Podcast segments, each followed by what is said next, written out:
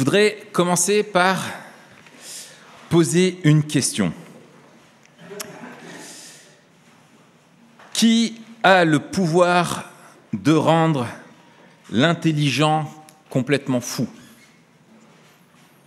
Je me suis dit, il y en a forcément un qui va répondre ma belle-mère, mais ce n'est pas ça. Qui a le pouvoir de rendre le timide courageux?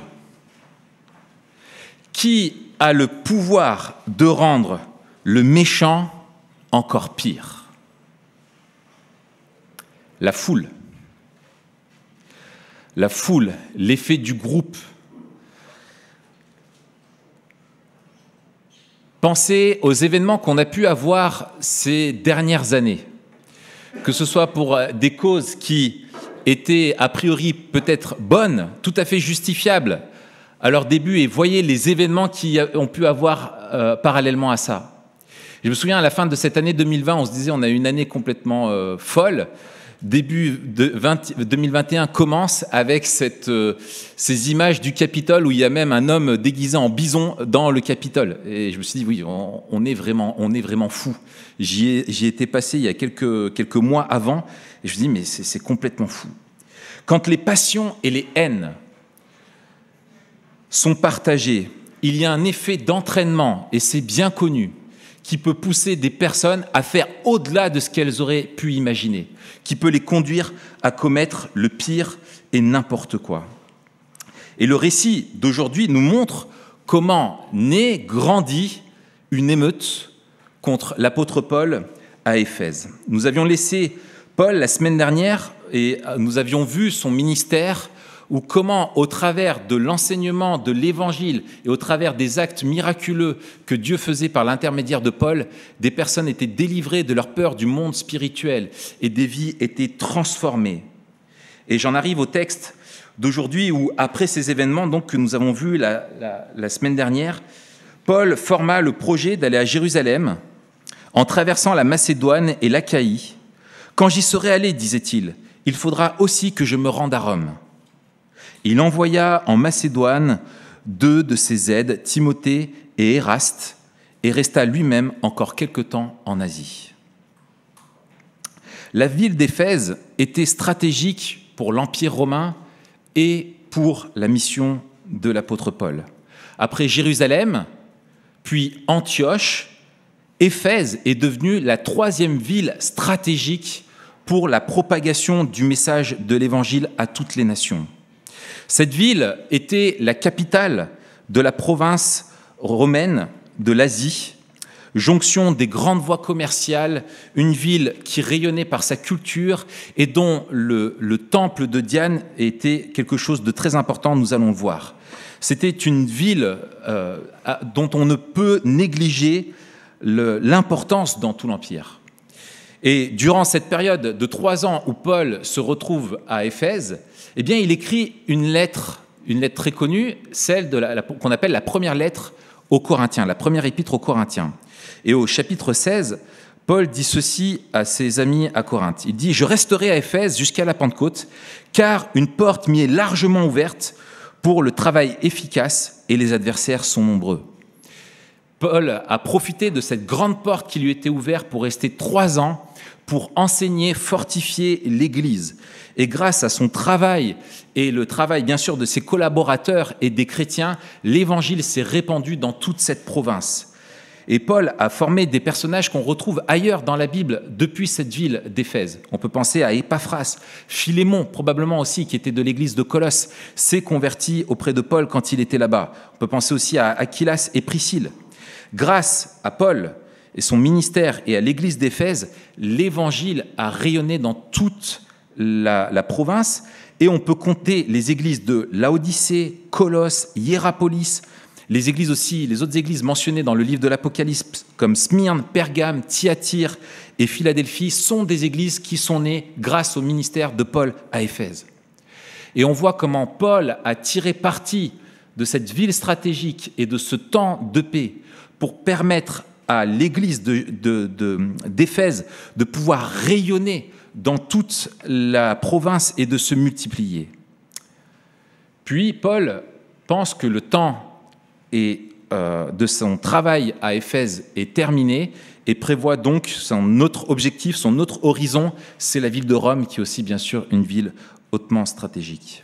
Et c'est alors que va naître une émeute que Luc nous raconte. À cette époque se produisit un grand trouble au sujet de la voix du Seigneur. En effet, un orfèvre du nom de Démétrius fabriquait des temples d'Artémis en argent et procurait un gain considérable aux artisans. Il les rassembla avec ceux qui exerçaient une activité similaire et dit Vous savez que notre prospérité dépend de cette industrie. Or, vous voyez et entendez dire que non seulement à Éphèse, mais dans presque toute l'Asie, ce Paul a persuadé et détourné une grande partie, une grande foule, pardon, en disant que les dieux fabriqués par les mains de l'homme ne sont pas des dieux. Cela risque non seulement de discréditer notre activité, mais aussi de réduire à néant l'importance du temple de la grande déesse Artémis, et même de dépouiller de sa majesté, celle que toute l'Asie et le monde entier vénèrent. Effectivement, les habitants du monde entier et de toute l'Asie venaient dans la ville d'Éphèse pour le temple de Diane, ou Artémis pour son nom grec. C'était l'une des sept merveilles du monde antique. Et quand on parle de merveille, c'est vraiment le mot adéquat. Ce temple était plus grand que le temple du Panthéon à, Athènes, quatre fois plus grand. Il était soutenu par 100 colonnes faites d'un seul bloc de marbre, un monolithe de marbre, qui faisait chacun 16 mètres de hauteur. Des œuvres des plus grands artistes de l'Antiquité étaient exposées à l'intérieur du temple. Et il y avait dans ce temple merveilleux où on venait faire des fêtes, la statue de Diane qui était exposée ici, cette Diane, cette déesse qui était la bienfaitrice des hommes. Plusieurs fois par an, les Éphésiens organisaient d'immenses festivals, des immenses célébrations en l'honneur d'Artémis, et des personnes venaient de toutes les provinces, de tout l'Empire, et d'ailleurs pour venir fêter, participer avec de la musique, du théâtre, des banquets, il y avait même des compétitions sportives et même des combats où des hommes étaient euh, des combats à mort, quoi, en l'honneur d'Artémis on imagine, imaginez comme des événements autour d'une Coupe du Monde, au niveau, autour des stades pendant une Coupe du Monde ou pendant l'Euro, avec toute l'activité euh, euh, financière qu'il y a à côté, toute l'économie que cela génère. Et on voit que tout part d'un homme, Démétrius. Démétrius va être le représentant syndical des artisans, c'est un petit peu leur Philippe Martinez à eux. Il va rassembler autour de lui toute la corporation des artisans et euh, va, trouver que, euh, à, cause des progrès de l'Évangile, toute la région est impactée et il y a des effets collatéraux qui se font sentir. Moins de personnes probablement viennent au temple, moins de personnes viennent acheter des petites statuettes. Et si Éphèse perd de son rayonnement religieux à cause des conversions de la foule à Jésus-Christ, eh bien c'est toute une économie d'une région qui est en danger. Et donc, Démétrius, habilement, va rassembler autour de lui tous les artisans qui sont mécontents et le volet financier est, très facile à utiliser. Et nous allons voir maintenant comment nous allons passer de ce mouvement à un véritable chaos dans la ville. À ces mots, ils furent remplis de colère et se mirent à crier d'autres manuscrits rappellent, se mirent à crier dans les rues Grande et Artémis des Éphésiens. Toute la ville fut dans l'agitation. Ils se précipitèrent tous ensemble au théâtre en entraînant avec eux Gaius et Aristarque, des Macédoniens compagnons de voyage de Paul, donc des chrétiens. Paul voulait se présenter devant le peuple, mais les disciples l'en empêchèrent, et même quelques asiarques, les asiarques étaient des hauts fonctionnaires dans la ville, qui étaient ses amis, euh, qui étaient ses amis, envoyèrent quelques-uns vers lui, l'inviter à ne pas se rendre au théâtre. Les uns criaient une chose, les autres une autre, car la confusion régnait dans l'assemblée et la plupart ne savaient même pas pourquoi ils s'étaient réunis. Alors on fit sortir de la foule Alexandre, que euh, les Juifs poussaient en avant, et Alexandre fit signe de la main qu'il voulait parler au peuple. Mais quand ils reconnurent qu'ils étaient juifs, tous crièrent d'une seule voix pendant près de deux heures. Grande et Artémis des Éphésiens. Je ne le dis moi qu'une fois, je ne le ferai pas pendant deux heures, je vous épargne ça. La principale préoccupation initiale qu'on voit de Démétrius, qui est un homme malin, était la préoccupation financière. Mais quand il arrive dans la rue et que s'ajoutent des foules autour de lui, eh bien là, le slogan évolue, le slogan devient Grande et Artémis des Éphésiens. La manipulation des personnes autour de lui passe vraiment par quelque chose de très simple. La divinité, ce qu'il y a de plus précieux pour nous, nos plus grandes valeurs sont attaquées et nous devons nous liguer contre les personnes qui attaquent cela. Et finalement, quand la, peur est au centre des motivations, eh bien c'est facile, on le voit, d'embraser les foules autour de lui. Et nous voyons que le théâtre devient un cirque. Quand on parle du théâtre, il ne faut pas penser à un petit théâtre de ville. Le théâtre de cette ville, le théâtre d'Éphèse, pouvait contenir plus de 24 500 personnes. C'était un lieu important de la ville et toute la foule se réunit dans ce théâtre et on voit comment la, dynamique de la folie dans cette foule se, passe. Les gens attrapent Gaius et, euh, Aristarque, ses amis de Paul. Et on voit, Luc nous le dit, que la plupart des gens ne savaient même pas pourquoi ils étaient là. Il y en a qui criaient une chose, l'autre une autre, il y a une confusion totale qui règne. Mais au milieu de cette foule, il y a deux personnes qui sont prises en otage. Et des gens ne savent même pas pourquoi, mais ils restent là et ils participent. Ce n'est pas un témoignage de la folie collective. Et alors, un juif se présente devant eux. Il y a aussi un groupe de juifs et ils vont pousser leurs représentants, leur Démétrius à eux, leur représentant syndical, on va dire, hein, leur Philippe Martinez à eux, pour qu'ils puissent les défendre devant la foule il ne va même pas pouvoir dire un mot. Mais la question qu'on peut se poser, c'est pourquoi Pourquoi un juif est là? Pourquoi les juifs sont là? C'est un, problème qui concernait les païens, pas les juifs. C'était les idoles des païens qui étaient attaquées. Qu'est-ce que les juifs font avec les païens au milieu de la foule? Et pourquoi veulent-ils prendre la parole? En fait, je crois que c'est tout simple. Les ennemis de mes ennemis sont mes amis. Et les Juifs d'Éphèse, une partie des Juifs d'Éphèse s'était convertis à Jésus-Christ, mais une autre partie avait rejeté Paul et il avait dû fuir de la synagogue. Et je pense que tout simplement, ce sont les mêmes qui sont là. Et eux aussi veulent prendre la parole pour dire tout le mal qu'ils pensent de l'apôtre Paul et de son message de l'Évangile. Mais Alexandre ne va pas pouvoir dire le moindre mot. Ceci m'a fait penser à euh, euh, ce qu'on entend aujourd'hui beaucoup sous le terme de la cancel culture. Je ne sais pas si vous avez entendu parler de, ce mot-là. C'est un mot à la culture de l'effacement, euh, effacer quelqu'un. C'est quelque chose qu'on retrouve, que ce soit par exemple dans des écoles, dans des universités, dans certaines entreprises ou même associations. Et bien sûr, là où on le voit le plus, c'est sur les réseaux sociaux. Quand une personne dit ou va faire quelque chose de contraire à qui va à l'encontre de l'expression des préférences culturelles et d'une morale euh, du moment partagée par le plus grand groupe, eh bien, cette personne va se voir harcelée, il va avoir une campagne d'agression contre cette personne, et le but n'est pas simplement de débattre, de discuter avec elle, mais de la tuer socialement.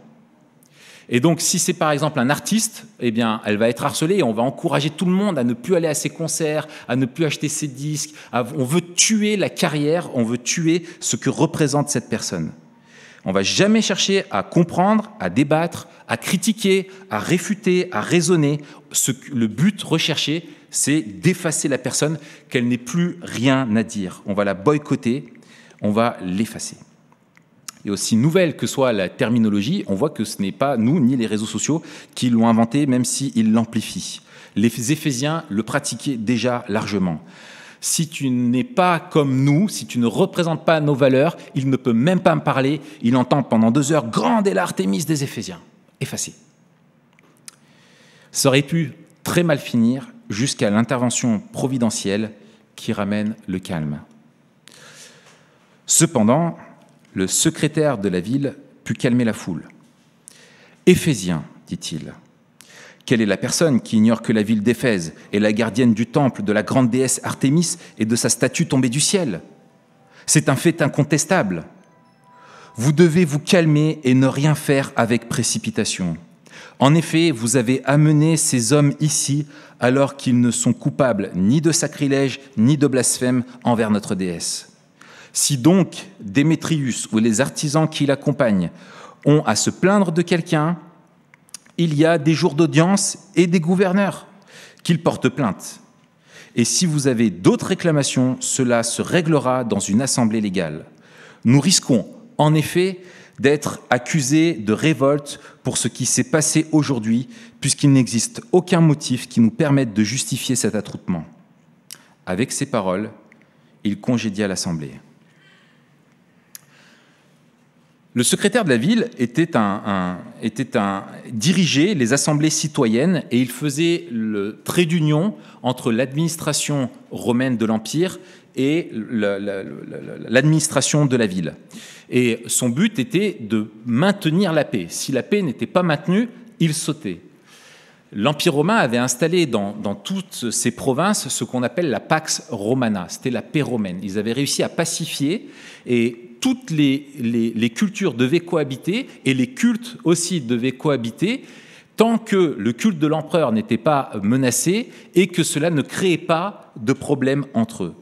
Et donc les Éphésiens, avec leur adoration de Diane, risquaient d'être en danger euh, à cause des turbulences qu'il allait avoir. Et on voit comment Dieu a utilisé providentiellement cet homme qui a réussi à lui garder son sang-froid et rappeler les règles du droit, les règles à suivre, euh, et que les hommes donc euh, auxquels ils devaient obéir s'ils voulaient que ça se finisse bien pour eux.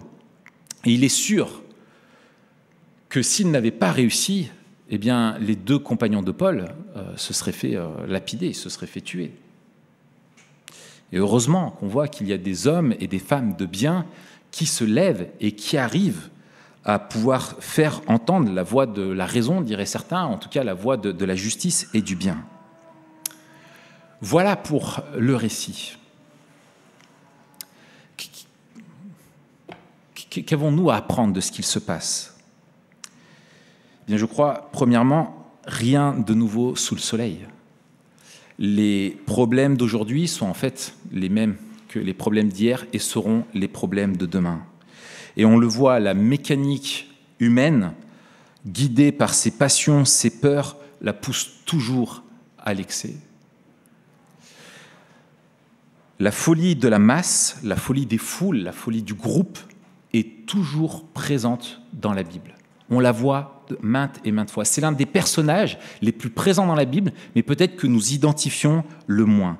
C'est un acteur essentiel.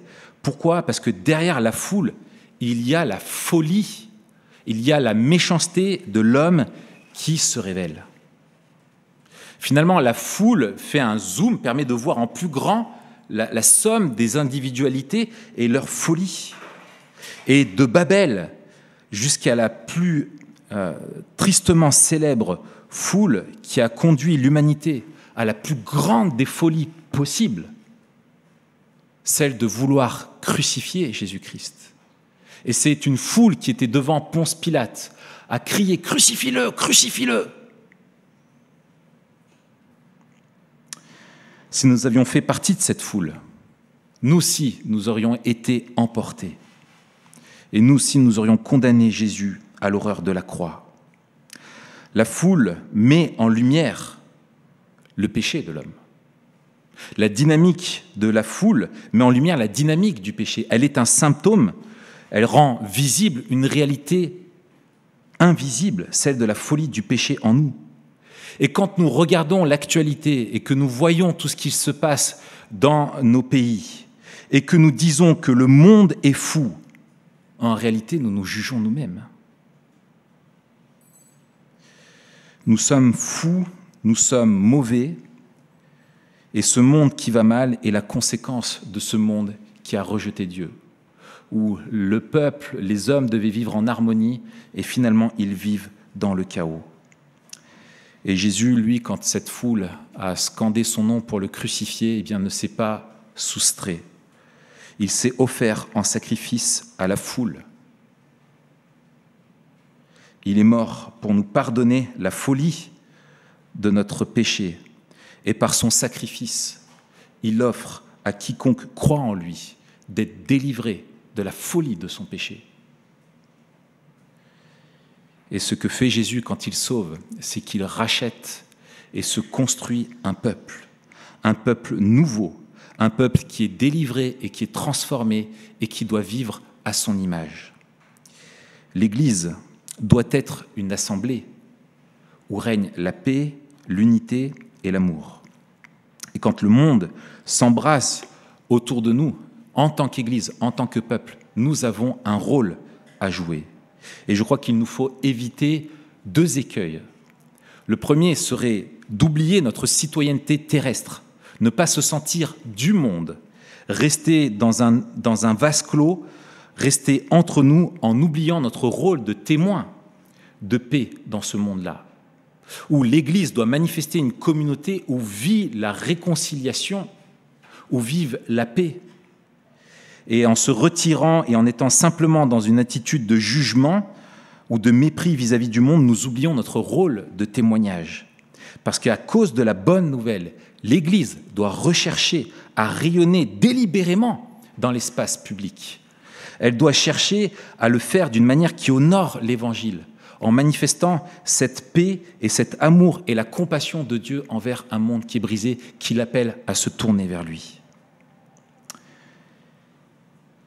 L'autre écueil, c'est d'oublier notre citoyenneté céleste, le fait que nous ne sommes pas du monde, dans le monde, mais pas du monde. Et c'est affligeant des fois de voir comme certains chrétiens sur les réseaux sociaux étalent leur haine, leur colère, que ce soit contre des personnes qui croient différemment d'eux, que ce soit contre le gouvernement, que ce soit en réaction à des faits de société, etc. Où finalement ils ont le même comportement et se joignent aux meutes pour crier leur désaccord et crier leur colère. Il faut se rappeler que les vendeurs d'idoles d'Éphèse ne se sont pas révoltés parce qu'ils se sont sentis attaqués par des chrétiens. Non, ils se sont révoltés à cause de la propagation et des vies transformées par l'Évangile. Alors, quel est le bon comportement à adopter? Et il y a une petite phrase au milieu de tout ce qui se passe qui attire mon attention. Paul voulait se présenter devant le peuple, mais les disciples l'en empêchèrent, au verset 30. Dans sa providence, Dieu a empêché Paul, ce coup-ci, de se rendre devant les foules, lui qui était si hardi.